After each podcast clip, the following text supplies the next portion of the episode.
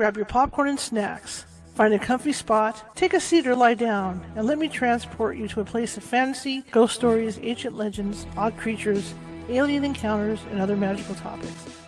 You may even decide to join the conversation. From faraway lands to your own backyard, with a small dash of pixie dust. Turn out the lights and open your minds. The journey is about to begin. Good afternoon, everybody. How's everybody doing? See, we're usually not on this early, but here I am. So, for people on Facebook that are randomly coming by, come check it out, right? My name is Charlotte. I'm going to be your host for the next hour. I'm also the owner of the California Haunts Paranormal Investigation Team based out of Sacramento. We are 45 people strong up and down the state of California, which means if you think you might have a paranormal need, we can get to you. And it might, it might take a couple hours to get to you, but we can get to you because we have people spread all over the state. Okay, today's going to be an interesting day. If you're watching from Facebook, please um, hit that uh, like button and follow because I'm looking for followers. We're always looking for followers for this show. So little show that can, right? YouTube shows us no love. So we got to keep having people share and follow and all that. So if you're watching the show today and you like it, please follow if you haven't done so already, or share it with somebody you know that you know that, that might be interested in this stuff. Because as you can see today, I'm veering out of the paranormal format, which is something I like to do. Let me set this up. Because I got a cord coming down here. It's attacking me. Um, I like to vary. You know, I'm a journalist. I'm a photojournalist, so I like to I, I like to, I like to change it up. And when I can get someone on like like, Kristofer, I'm really excited about that because it just changes the topic and gives you more interest. That's why, if you haven't subscribed to our YouTube page, check out California Haunts Radio on YouTube. And we have 450 videos over there of different topics. Just like today, you know, where I'm varying stuff. So I think there's something in there for everybody. So if you go, just check it out and see what you think. And again, you know, share the show with everybody you can think of and get, get the word out. And if you are watching from YouTube today, there's a little ghost in the bottom right hand corner. And if you click on that, the subscribe, that subscribe button will pop up. Because, of course, we're always looking for subscribers. If you're over on TikTok and you see this later on today, please, please, please follow. And uh, yeah. So, my guest today, I was not a child of the 60s. I was like late 60s, early 70s. I'm not going to tell you when I was born. But I remember listening to the Beatles growing up. My sister, and my cousins because they're all like 11 years older than I am. I'm the youngest. And I remember listening to, to them tell stories about the Beatles, and I remember listening to, the Beatles. And um, I'm a bit, I'm, I'm, a huge fan, a huge fan. And uh, my guest today, Chris, uh, Kristofer Engelhardt, has uh, four books out, and he talks it. And one of the things he talks about is uh, is what they were like. Plus, the Beatles helped a lot of uh, parent, you know, the, the Beatles helped some other musicians not only with inspiration, but with other types of help. So that's what we're going to talk about today with Kristofer. Okay, so let me bring Kristofer on, and uh, yeah, here we go. Let the show, let the show begin. Oh, I didn't push my button, didn't I? There we go. See, I'm missing my buttons today. Early schedules throw me off. Okay, here we go. Can you hear me? See me? I hear, I hear you fine, sir. Wonderful, wonderful. Glad you took a little diversion. Otherwise, you probably wouldn't have run into me or had me on the show. Yeah, see? Uh, pleasure like to, to be on the show. I'm excited to have you. Tell me Thanks about for the invite. Tell me about how you started writing about the Beatles.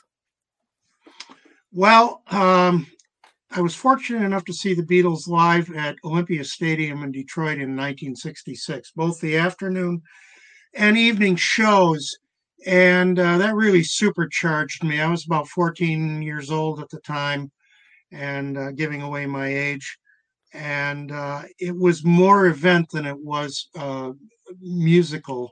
Uh, I was pretty steeped in music from an early age. Both of my parents were musicians, and uh, we they would take me to a lot of concerts and a lot of Broadway plays. So I was steeped in in, in Broadway musicals and show music, Frank Sinatra, uh, Bing Crosby, uh, Tony Bennett, that sort of music. But when the Beatles came along and I got to see them, first of all, I loved their music, but seeing them live was more than just musical. It was a, a true spectacular event. Uh, and we can go into that later. Sure. But that really got me going on collecting their records And when the Beatles broke up, there was a book that came out a few years afterwards, written by two gentlemen, Harry Castleman and Wally Podrazik. And the book was called All Together Now. And it was basically a discography, but this discography not only included the Beatles recordings and, and or record releases, which discographies are, mm-hmm. uh, not only their US record releases, but their British record releases, but also their solo releases. Because the bad thing about the breakup was we lost the Beatles. The good thing about the breakup uh, is we got four times as many albums because of the four individual solo albums as we would normally have gotten had the Beatles stayed together. Mm-hmm. In addition to the solo recordings that was that were included in this discography, these two discographers also included the Beatles' musical contributions to other artists' recordings. Oh. This is not just influence, this is direct musical contributions and collaborations with another uh, w- another artist, whether it was John or Paul writing for Billy J. Kramer or Peter and Gordon, or whether it was uh, John Lennon working with Elton John, or. David Bowie, or George Harrison working with Delaney and Bonnie, or Paul McCartney working with Mary Hopkin or or Badfinger. All of those collaborations and contributions were included in this book. So not only was I out collecting Beatles and solo records, I was out collecting, trying to hunt down all these records that uh, the Beatles appeared on for other artists. And and during the this period, the Beatles had to be really careful, as did most artists, when they made a contribution to another artist's recordings, mm-hmm. particularly if they were on a different record label or signed to a different company, because it was essentially a, a contractual violation. So they had to do a lot of these collaborations and contributions under pseudonyms or anonymously. And as a result, that made uh, finding some of these contributions uh, challenging to say the least.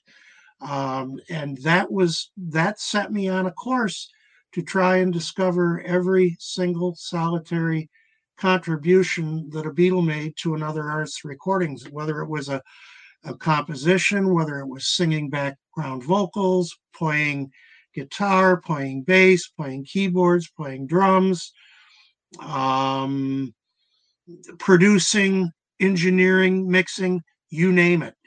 And so I dedicated from about eh, the late 80s, early 90s, all the way up to uh, right now, uh, tracking down. It was really very much a detective story and and a mystery story, uh, tracking down all of these obscure contributions, uh, some that were were noted and were high profile for well-known artists, and some that were for very very obscure, unknown artists, struggling artists that the Beatles, with their talent and generosity, were kind enough to uh, to help out. So that's really the subject of the book, and not only is the book uh, does the book catalog all the data regarding these recordings where it was recorded, when it was recorded, who produced it, the other musicians that played on it, the record it appears on, the catalog number, release date, etc.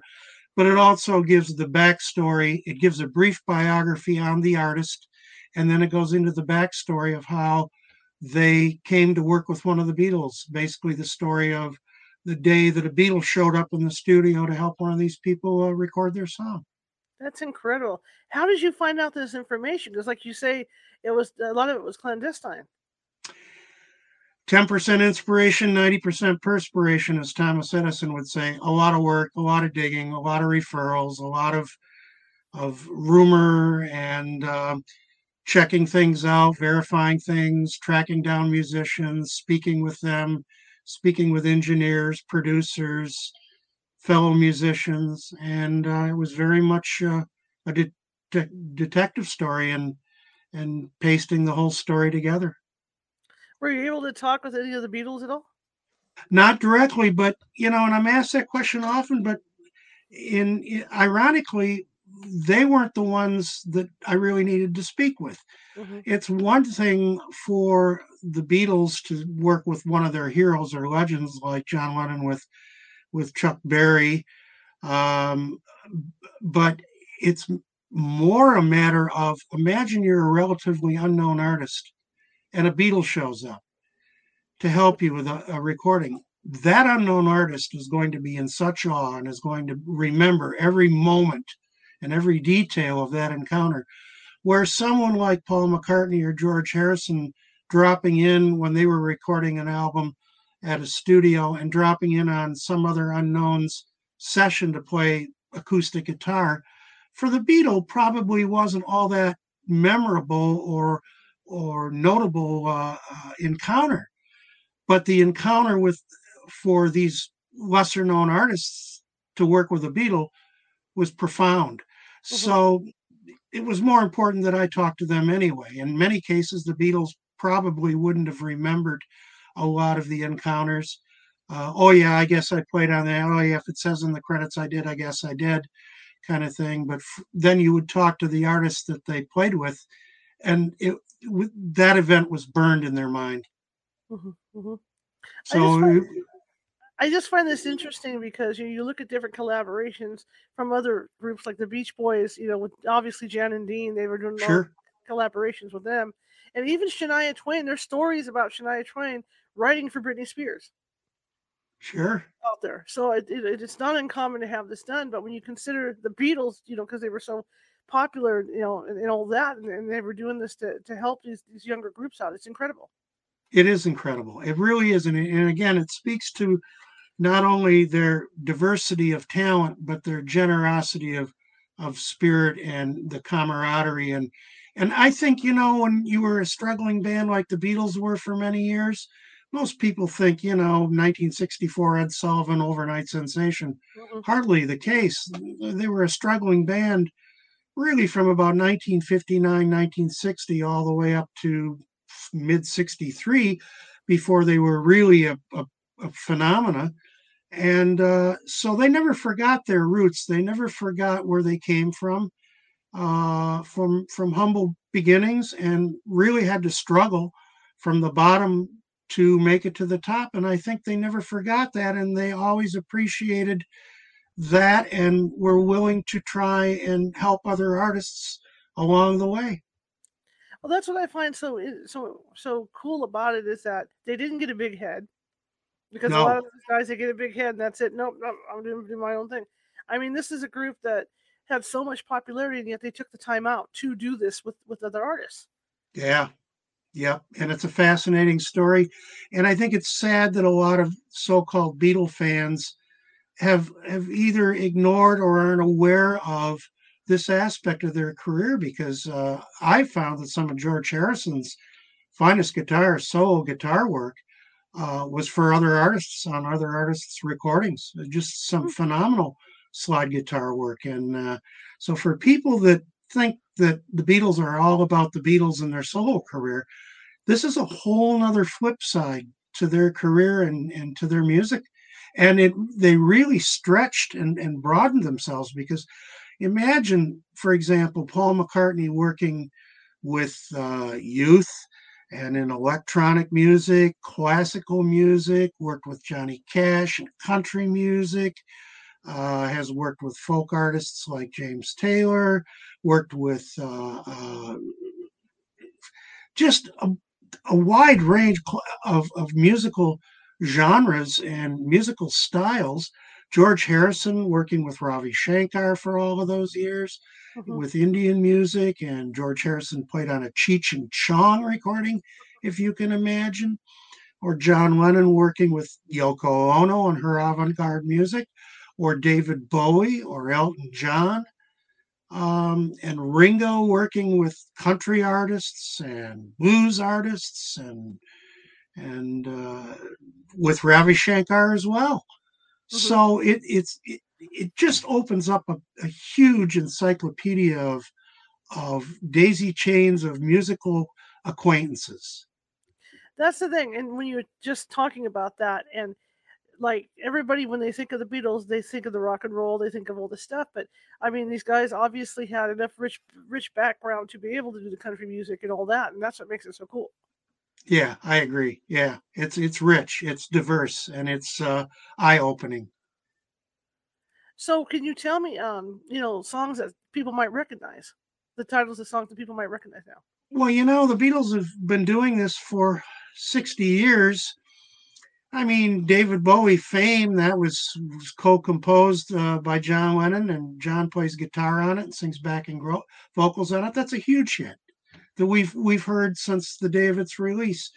Uh, Belinda Carlisle's "Leave a Light On," which was a huge hit, made huge hit in my opinion by the addition of George Harrison's uh, stunning slide guitar solo. And in fact, George's stated when he was alive that he thought that that was the best guitar solo, bar none, including his own work, that he'd ever done was on on that huge hit for Belinda Carlisle uh, song called Those Were the Days by Mary Hopkin, right, which is that. a classic. Paul produced that. He played guitar on it.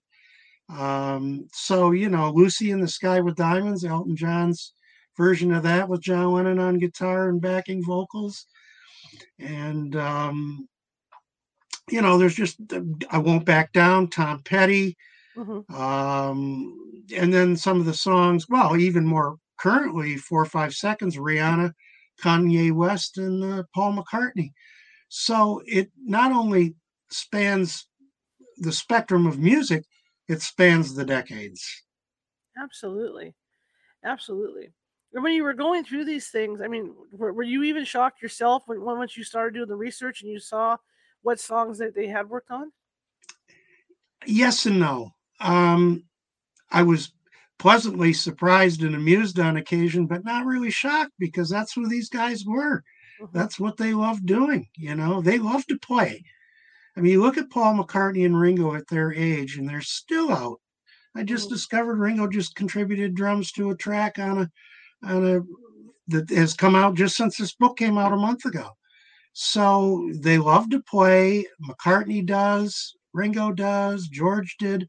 John was a little bit different. Of course, we lost John at, a, at an early age. Mm-hmm. John tended to work with people that he knew and he was really close to. And Yoko Ono, Elton John, David Bowie, or his backing band Elephant's Memory. But uh, McCartney's seemingly will kind of a musical horror, as is Ringo. They'll pretty much work with anyone and then turn around and say, as Ringo often would joke, uh, well, that'll be three dollars, or George Harrison would say, well, you know, you owe me Union Scale, or so they would, they not terribly shocked, no. I just this book, and, and I, I did read through it. I didn't read the whole thing. It goes, you know, but I mean the stuff that's in there. I mean, for anybody that is a Beatles fan, this is huge stuff. This is just huge. Yeah, it's it's a whole other treasure chest that I think just so many people still haven't discovered. And once they do, and they open this book, they're uh, they're going to be shocked by the wealth of detail and information because it's very encyclopedic. There are 375 different artists or musicians that one or more of the Beatles contributed to directly in some fashion to a recording. There's over a thousand recordings in total in the book that are documented that they contributed to. And this new updated edition has 90 new chapters. If that gives you any idea of just how much Ringo and Paul McCartney have done in the last 10 years, 12 years since the uh, last edition. So they're very busy guys, those two. Now, for the people that you were able to interview, did any of them work directly with the with any of the Beatles at all? Oh yeah, all of them, all of them. Yeah, yeah, either directly with them or were members of their band mm-hmm. uh, or were long associates and worked numerous times. Like Jeff Lynne had worked on numerous projects with George Harrison in addition to Traveling Wilburys. He worked on uh, with George on uh, some Tom Petty stuff and some. Uh, uh, George worked with uh, Jeff Lynne on Jeff's solo albums, and Jeff produced George's last two albums. So yeah, it wasn't just a one-off in a lot of cases. I mean, there are countless examples of uh, recordings that George Harrison played on for Bob Dylan mm-hmm. and Ringo as well for Bob Dylan. So it wasn't just a one off. Sure. In many cases, it, th- their collaborations span decades. And what were their impressions of, of, of the Beatles? Oh, I think the reason that Ringo Starr's All Star Band, no matter who have been members, and when you look at the variety, you talk about the variety of music and musical people that the Beatles have worked with. Look at all of the All Star Band members of Ringo's All Star Band and, and the diversity of those musicians. And all of them will tell you that the reason that those bands work is because they all want to serve their their hero Ringo. Ringo's the the band leader, but Ringo more than being a band leader is the drummer in the band and he loves being the drummer and he loves letting these other guys get out there and play their hits and play along with them and they are honored to be able to do so and and are give it their all because of their honor and respect for Ringo. And I think that holds true for anyone that McCartney worked with or Harrison worked with. I mean, imagine when George Harrison shows up, you know, and they form the Traveling Wilburys with Jeff Lynne and with uh, uh, Tom Petty and with Roy Orbison and with Bob Dylan.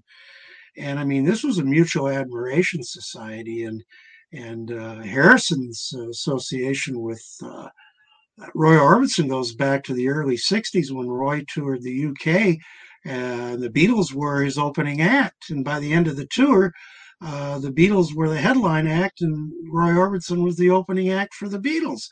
And he immediately recognized that this band was going to be huge.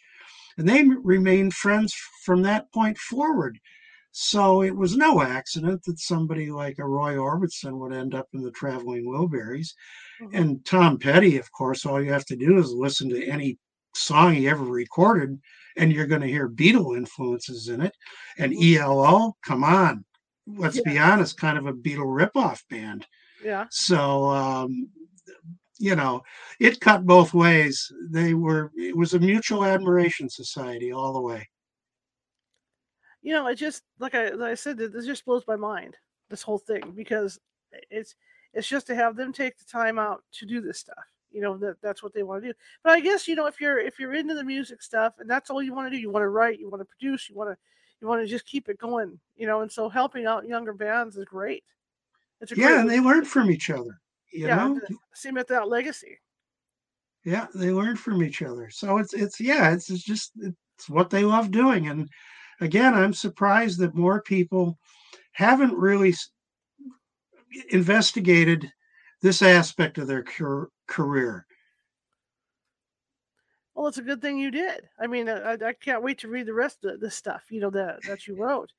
Um, well, the good good thing about the book is it's not a linear read. It's not like a novel. Right. You can once you read the introduction and understand what the book is about and can navigate the data, know how to navigate the data, you can open it to any chapter and and read it. They're brief chapters, uh, 10 minutes to read a chapter. Mm-hmm.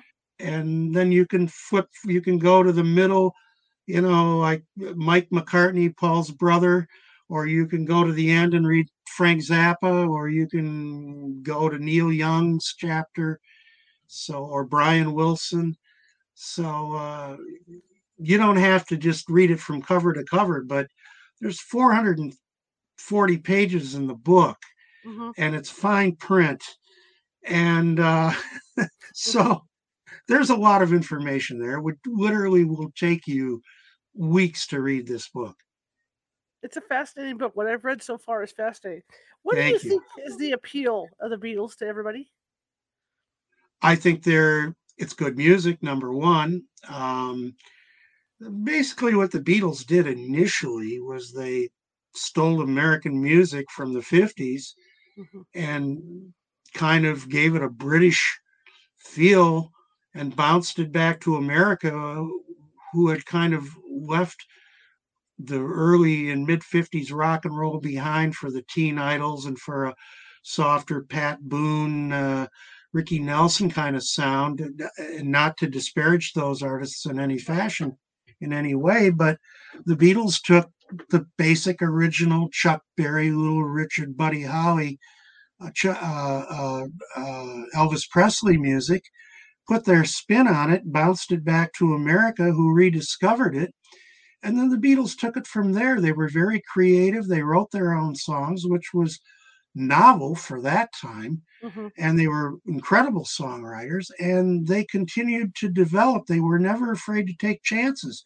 Every new album was a completely different sound. They they pushed the envelope at every turn.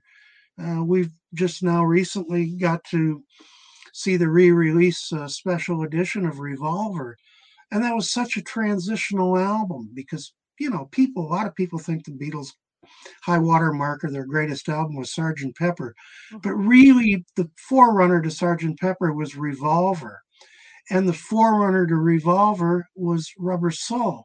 So all of these albums were progressive and evolutionary. Each one built on the last one. It wasn't like, well, the last album was a hit. We'll keep that formula.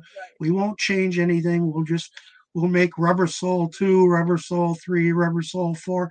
And you end up with four albums that all sound the same and maybe they have hits, but they don't push that creative envelope. Mm-hmm. So when you have a band that is willing to say, okay, we did Rubber Soul, now we want to do so now we want to do Revolver, something completely different. Mm-hmm. With songs like She Said, She Said, and Tomorrow Never Knows, and and Love to You, and and uh, I want to tell you, and, and introducing sitar music and backwards loops and backwards vocals and backwards guitar, and slowing songs down like Rain instead of releasing them at their normal speed. All of these were things that no one at that time had ever thought to do.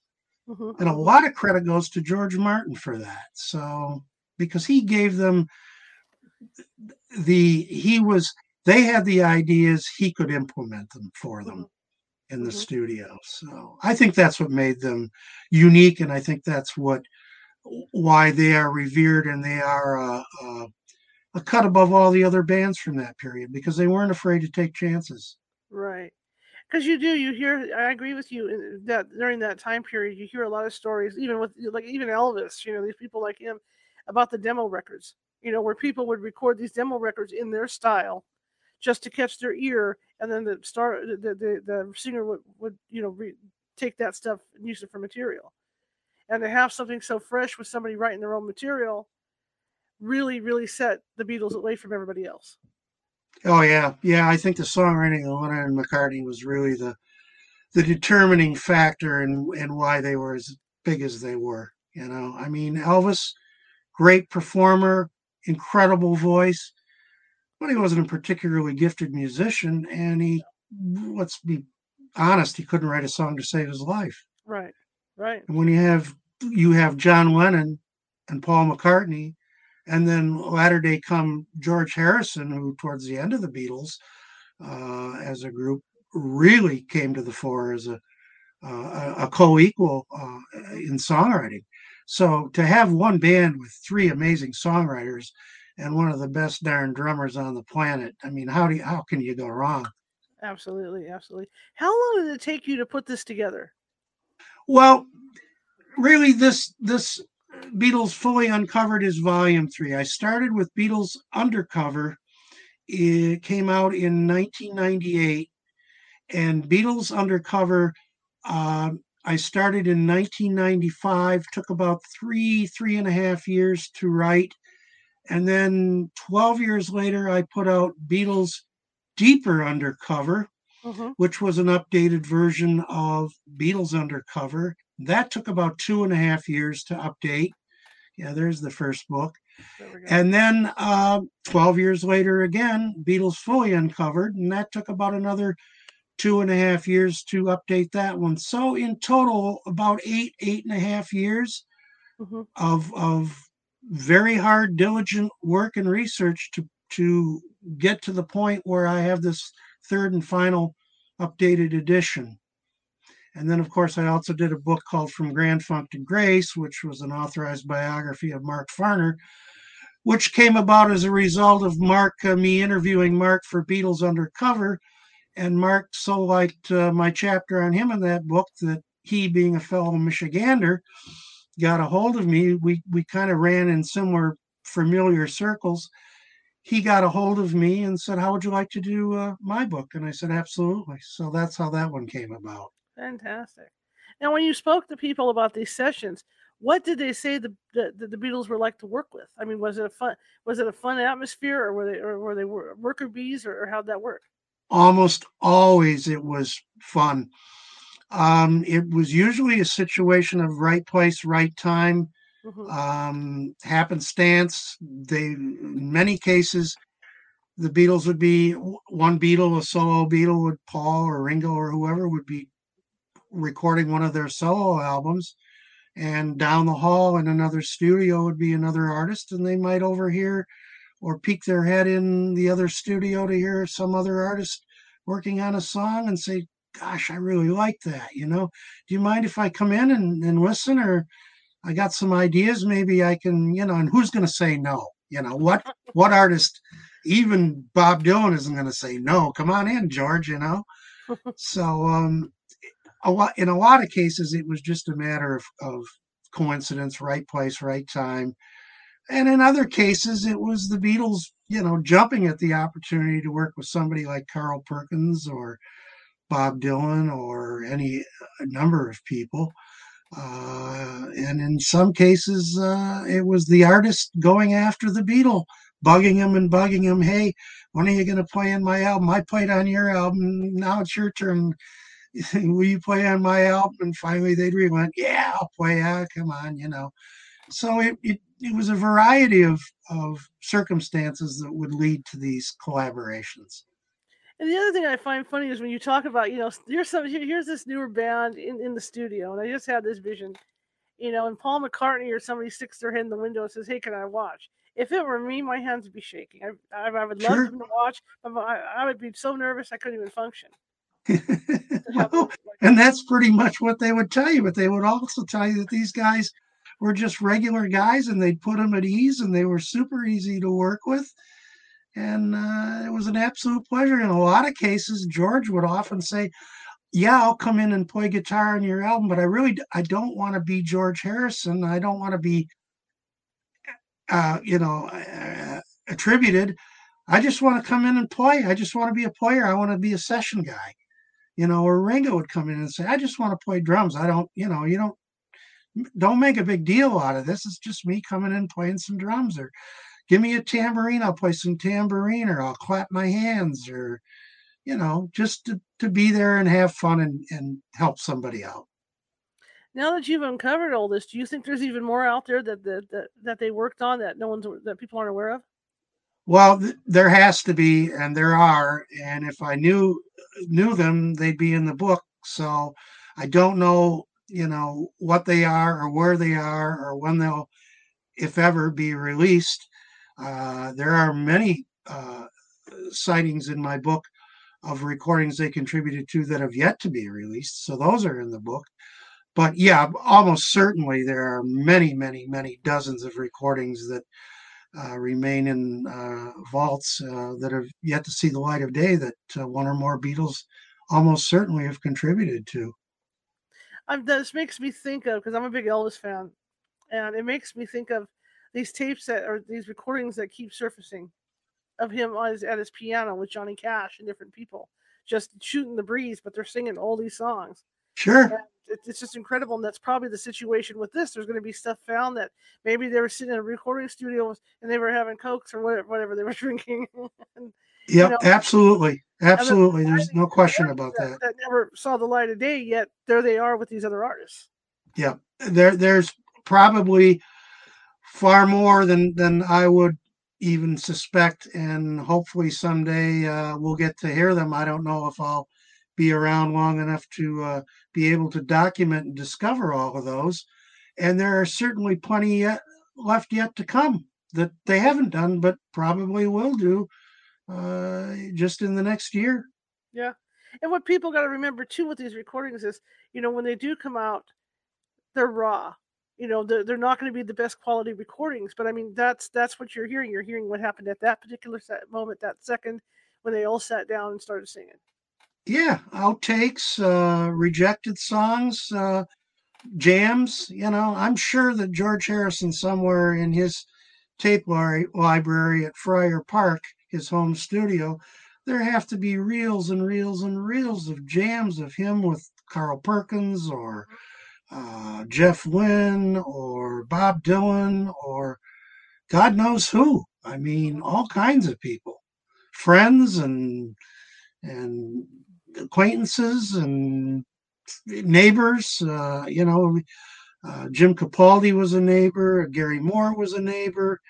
Um, there are a few other people I forget who all, but uh, these guys would stop by on occasion and and jam with George, and I'm sure most of them are rough and informal and humorous and revealing, but certainly not finished or polished recordings that they would normally want released. But by the same token, for people like you and I, uh, for historical reasons, they're fascinating. They're things we want to hear because they give us tremendous insight into the the machinations and, and workings of how these people create this incredible music.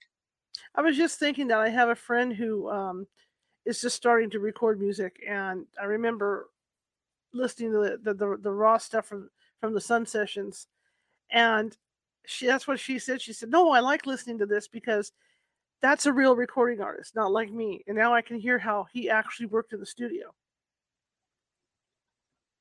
you yeah. know what went on in the process that he that they went through with with the multiple takes and all that and I, I think it's a good thing oh it's it's a, it's a good thing but i can also see where some of the artists i would imagine that if john lennon were alive today and he heard some of the stuff that got released on that lost lennon tape series he would probably be not too happy because right.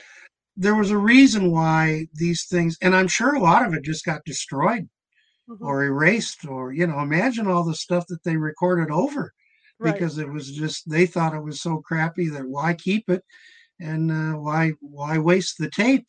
Right. So there's probably lots out there that was done that we will never unfortunately hear. That's true but you know as an artist it, it humanizes them even more you know, because sure it does. the, the inner workings of how they how they were thinking you know oh no I, I don't like that tape because of this let's try this again and change it up or they'll turn around to a guitarist and go no why don't you come in four beats in and blah blah blah, blah. so it's, it's kind of cool to hear those those, those lost recordings for you and I and historians, uh, yes, it is. But for them as artists, yeah, right, they probably cringe when they hear that some of this stuff is has been released, bootleg or otherwise. Right, I, I agree with that too, hundred percent. Um, so you've been a fan of the Beatles for years and years and years. So when you when, when you finally got into doing this, were you in awe when you got to talk to these people that were that had worked in the recording sessions?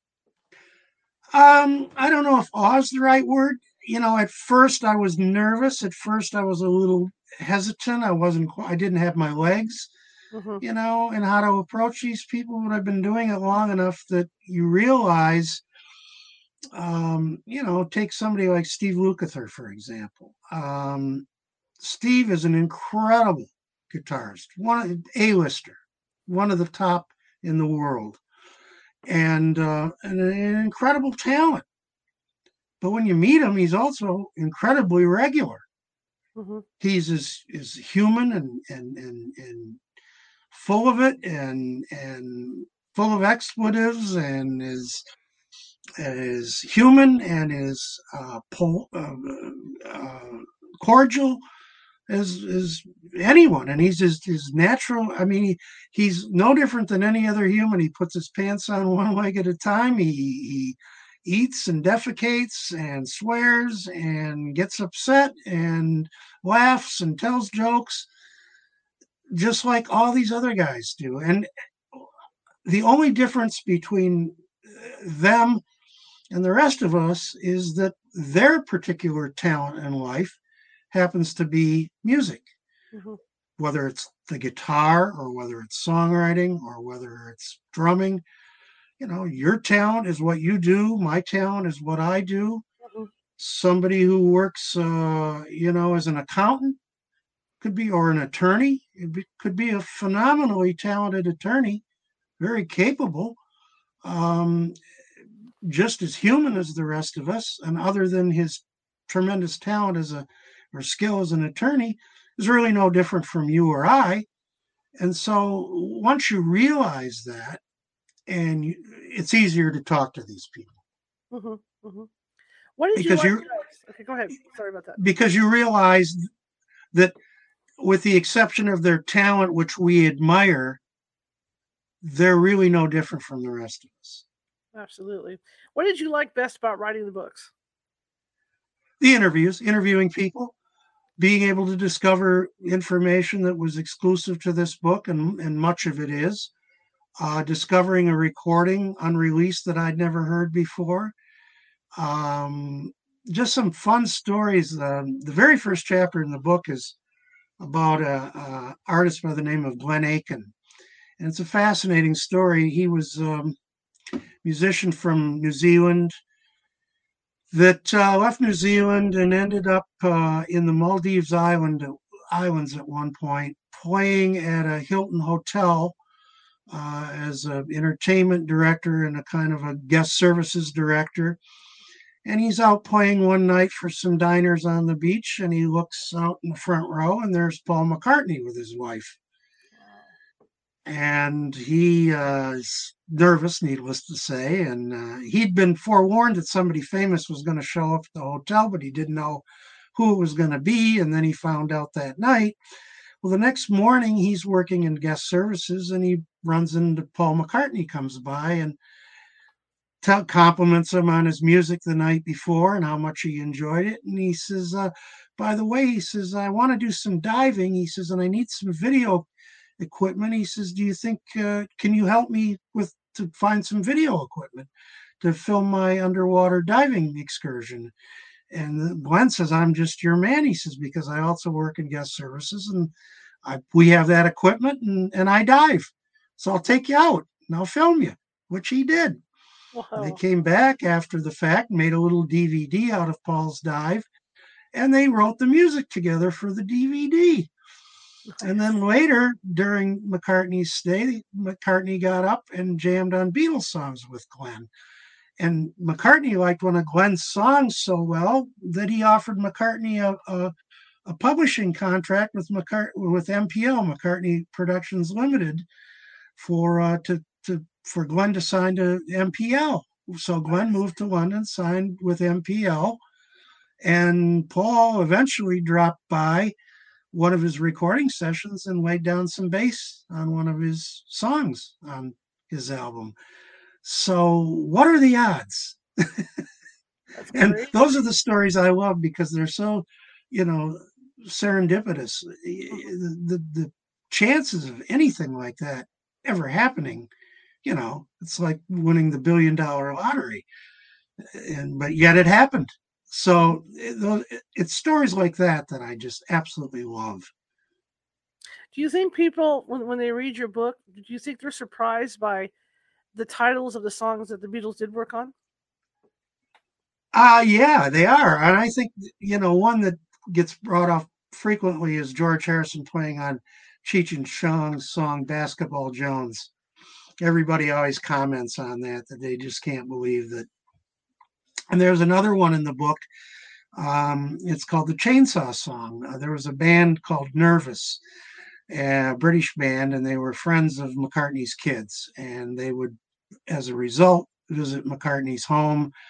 And nearby paul's home paul has a studio called the mill and uh, paul offered the studio to this band nervous to record an album.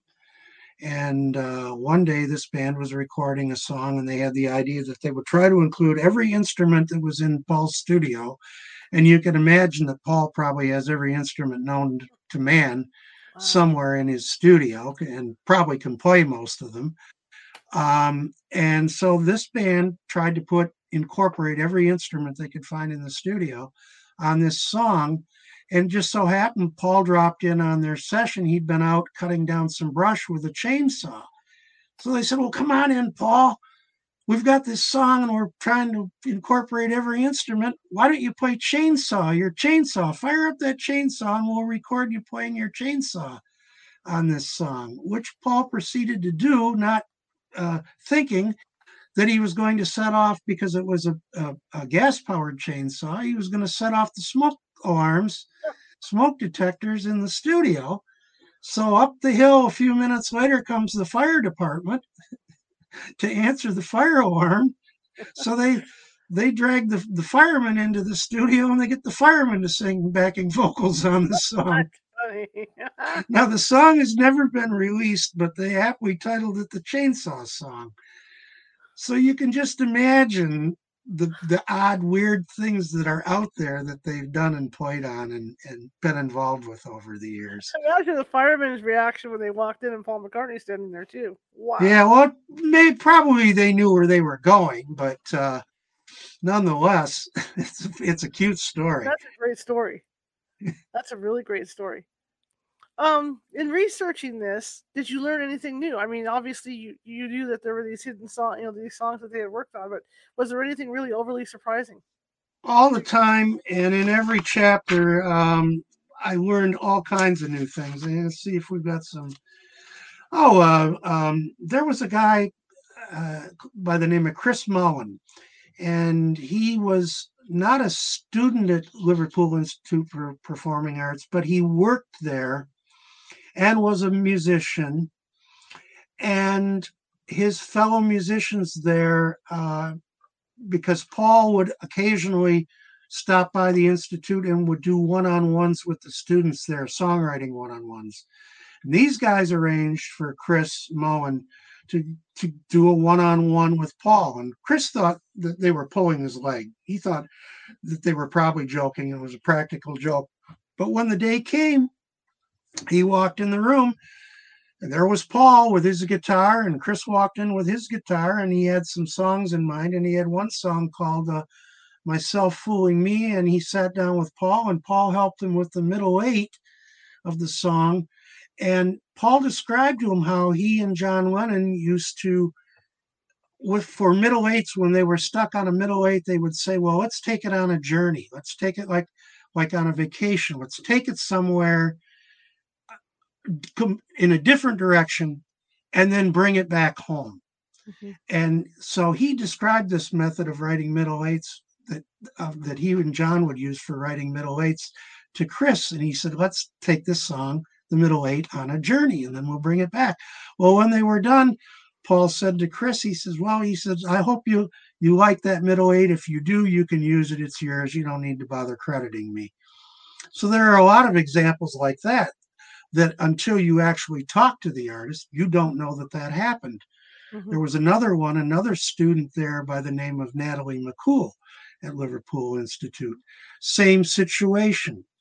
Paul helps her with part of the song called America, which was a, a relatively fairly good sized hit in the UK, a wonderful song. And again, Paul isn't credited in the songwriting. Uh, you know, when you look at the, the actual songwriting credits. Mm-hmm. But when you talk to these people, they'll tell you that Paul showed up and helped him write the song. So those are surprises. Those are, I really, another cute one was a, a, a Mexican soap star artist uh, uh, by the name of uh, Daniela Romo. She's also a recording artist. She recorded for Capitol EMI, but she's primarily a Latin artist and she sings in, in Spanish. And she'd been a huge Beatle fan her whole life. And she really, really wanted to get Paul McCartney to contribute a song to her to record. So when she was at Capitol Towers in Los Angeles, she turned to some of the people there. She was recording there. And she said, uh, can you get me a song from Paul McCartney? Can you get him to give me a song? And they said, Are you out of your mind? We can't just call up Paul and tell him, Hey, we got this artist here from Mexico that wants a Paul McCartney, exclusive Paul McCartney right. song. She said, Well, if you won't contact him, I will. So she had some friends help her write a letter in English, and she sent her photo and her bio and everything and a, and a tape of her music to uh, MPL, I believe, in London. And believe it or not, he got back to her and sent her a, a cassette, a song, and she recorded it. And she got to present him with the recording at backstage at one of his concerts. It was a song that Paul had done called uh, "Did We Meet Somewhere Before." I think was the name of the song. And it was for a soundtrack and it never got used. It was recorded by Wings, sat in the vaults, and McCartney sent her the, the song. She had to change the lyrics into Spanish and had to change the tempo a little bit in a few spots uh, and the title, but it was basically the same theme. And she actually officially released it before McCartney did, so it qualifies as a contribution. And then Paul released it about six or eight months later as a B side to one of his singles, I think from his Flaming Pie album, if I'm not mistaken. But uh, yeah, that's that's another cute story. Or the time that Paul showed up, uh, he did a video for Early Days in Los Angeles, and uh, they were hired in some blues players to be a part of this video. And these seven guys that showed up had no idea who they were showing up for or who they were going to play for. And when they got there, they ran into Johnny Depp and then we're told that it was a, a, shoot for Paul McCartney. And they were basically just hired as props to fit the theme of early days because the the concept of the video for early days was to be like a young John and a young Paul McCartney first meeting and writing songs together, except they used two young black kids from the Mississippi Delta who meet each other and write blues songs together. So these blues guys were hired and they were fairly well-known blues guys, but they were hired essentially as just video props. Mm-hmm. But in the interim of the during the course of shooting, um, they started to jam together with McCartney, and it turned into about an hour-long jam on all these old blues numbers. And they said in between takes and breaks, uh, McCartney would tell them all these humorous stories about uh, dental health in England, and, and Paul had brought his very first guitar that uh, he'd traded a trumpet that his dad had given him for his birthday in for a guitar because he couldn't sing and play trumpet at the same time. But he brought that original guitar and jammed on it with these guys, and Johnny Depp was there jamming with him. And to talk to these seven seven different guys and get their their seven seven different takes on what it was like to work with with Paul and to listen to these stories. And one guy said, "Well, he said it's the first and only time I've ever eaten vegetarian pizza that didn't have any cheese or pepperoni on it." you know, but just fun, funny stories about how down to earth Paul was and how much fun he was to work with and how open he was about telling stories about the Beatles days and about his early musical influences. So those are just kind of some of the stories that are in the book that you're certain not to read anywhere else. That is really cool. What's next for you? Um, been approached by a fairly well-known uh, artist on and off uh, for me to do a book on them. I can't reveal who that is, but uh, hopefully that will will happen. Um, I would sooner rather than later, as none of us are getting any younger, so mm-hmm. he or I. Do you think so, that any of the Beatles, the the, the the remaining the remaining Beatles, are aware of your books? Yeah, I think they are. Yeah, I think Paul and Ringo are. Uh, George was. George sent me a handwritten note uh, after I sent him my first book and said, "What a book, a marvelous job." Uh, you know, so nice. and I that's reprinted in the back of the book uh, he's what did he say? He said, "What what a book." Uh, uh, I have to look at it. Well, I can show you. There it is. It said uh, signed a photo, an unpublished photo. Cool. And um, and then it says, uh, "K, what a book, a massive job." G.H. That's awesome. And that was on the back of the photo. So he really enjoyed the book.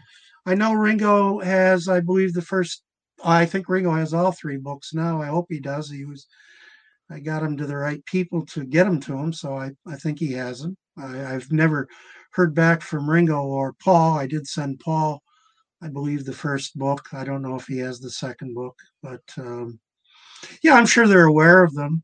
Uh, I hope they are, because it's it's really uh, a tribute to, uh, as I say, their talent, their time, and their generosity. Do you see yourself doing uh, more editions of this as, as as more of this stuff comes out? Probably not, because uh, based on the the previous two updated editions, they seem to come about every 12 years. But at this stage of the game, 12 years from now, the two surviving Beatles, God willing, they're surviving, will be in their early to mid 90s. I'll be in my early to mid 80s.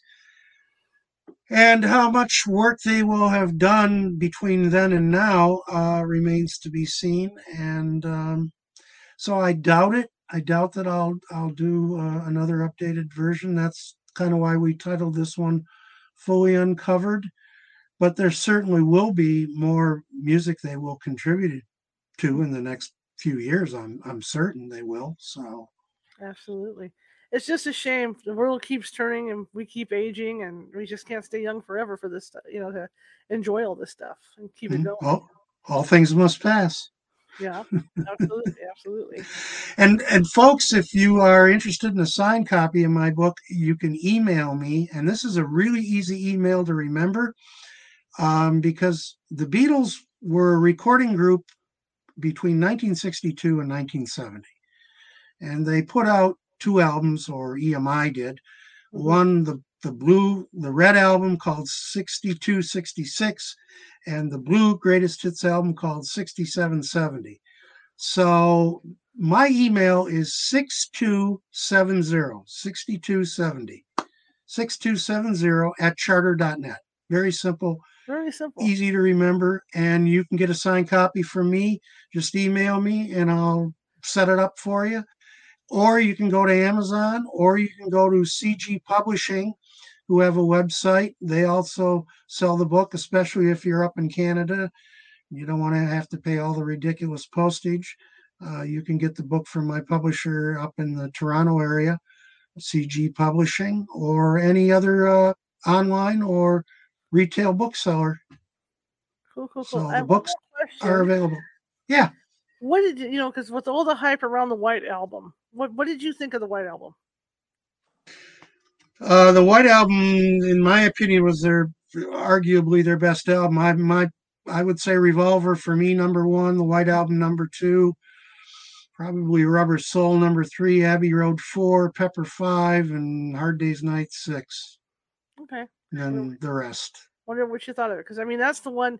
I mean for a lot of the younger people because of you know what was kind of connected to it, that's the one that comes to mind for a lot of people is that White Album. Yeah, great album.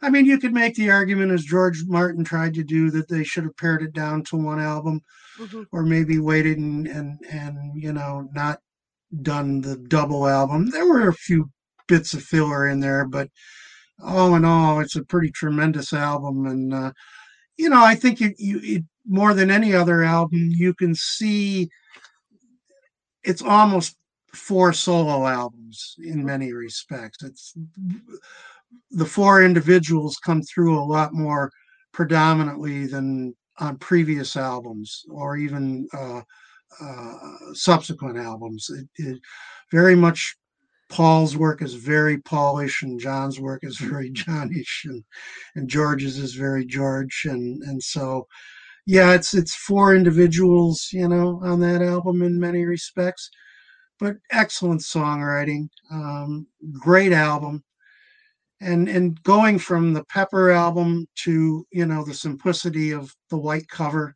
mm-hmm.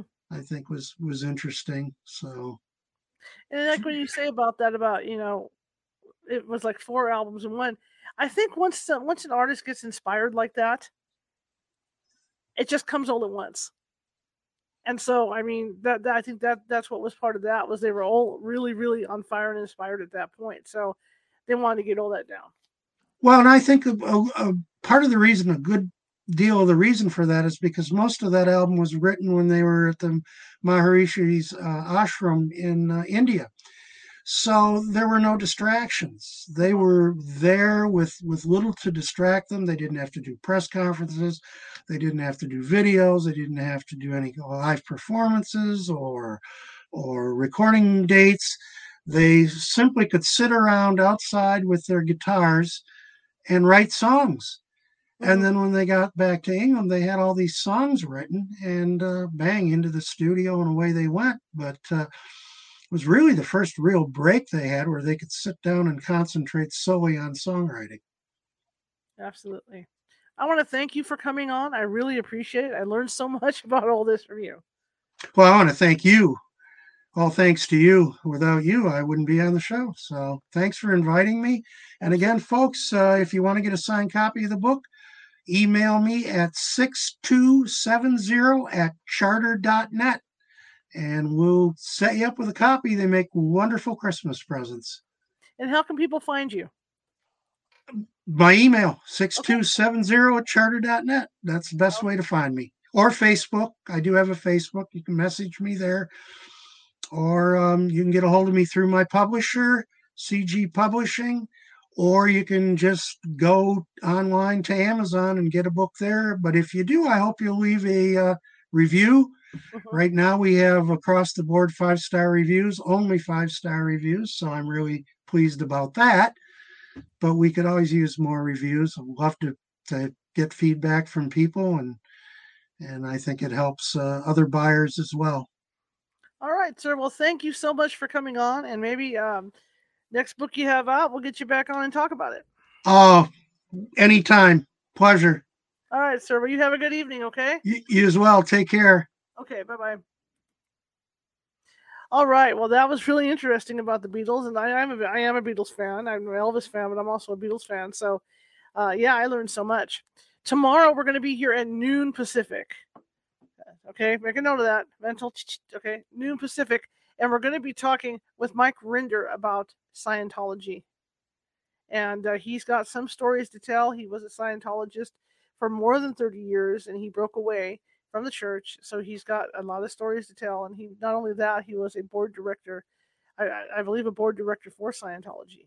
So. Uh, grab your popcorn and snacks and strap in for that one because that's going to be a cool show. So that'll be tomorrow at noon. Okay. I want to thank everybody for coming today.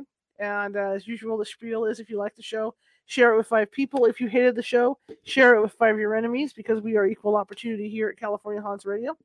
Also, you can check us out at uh, CaliforniaHauntsRadio.com is our website. And we have a new YouTube handle, which is going to make it easier to find us. And that handle is youtube.com forward slash at California Haunts Radio. And the C, the H, and the R are capitalized and that will take you directly into our radio, our radio site over on YouTube where we have all our lives. And uh, remember, when you get over there, there's going to be some tabs across the top because YouTube has made some changes to make it more user friendly. So you have to click on the live to get to all these shows that that we're doing here in this format.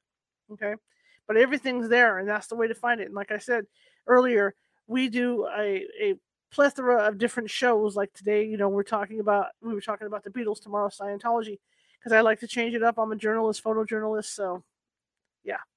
But anyway, thank everybody. Um, please share. You know, share with five people, no matter whether you like them or not. You know, we want to get the word out about this show. Um, if you like what you saw and you're on Facebook, please hit that follow button. If you're on YouTube, hit the subscribe button. So um, so that you are informed every time we put something out. Also, if you are a subscriber on YouTube, they have a new they have a community tab, and I, have been allowed to, to kick into that. So I will be posting messages and polls over there. So if you want to check out the community tab for California Haunts Radio, please do so because there's some stuff over there right now. And uh, I'm trying to take a poll to see what you guys really like. You like cryptids? You like ghosts? You like UFOs? You like this other kind of show? Let me know. Let me know what you like, and then I can aim the show a little bit more for you guys. Okay? It's all about you and and your listening because we cause that's what I'm here for. All right. Anyway, I want to say goodbye. And uh, down at the bottom, you see that ticker tape going, and that's because California Haunts doesn't take any money to investigate or anything like that. And I have bills to pay at the beginning of the month, just like everybody else. And if you could help me out, that would be great. Uh, I, I, would appreciate it to help me pay these bills. Uh, PayPal.me at California Haunts or Venmo at California Haunts. you know, and it's just all the you know all the income that comes in from the donations goes into either the group for equipment and you know transportation and stuff like that, or it goes into the bills here for the radio show because if a computer breaks, I have to pay for it out of pocket, or my producers do. you know, so it it it it it, it snowballs. But anyway, I want to I appreciate each and every one of you, and I thank you. So I'm going to put his information out for you if, uh, before we end, and then we're going to call it a day. And I will see you guys at noon tomorrow Pacific. So here is his stuff. And there's four books. His website is facebook.com forward slash Kristofer, K R I S T O F E R, dot Engelhardt, E N G E L H A R D T.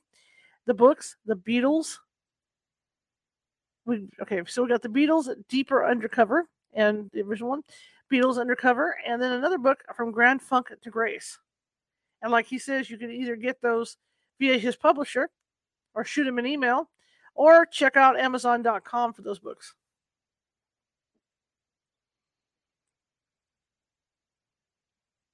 Okay, that's it. And I'm done. And I will see you guys tomorrow at uh, noon Pacific for Scientology for, for a deep for, for a deep dive into Scientology. Here we go.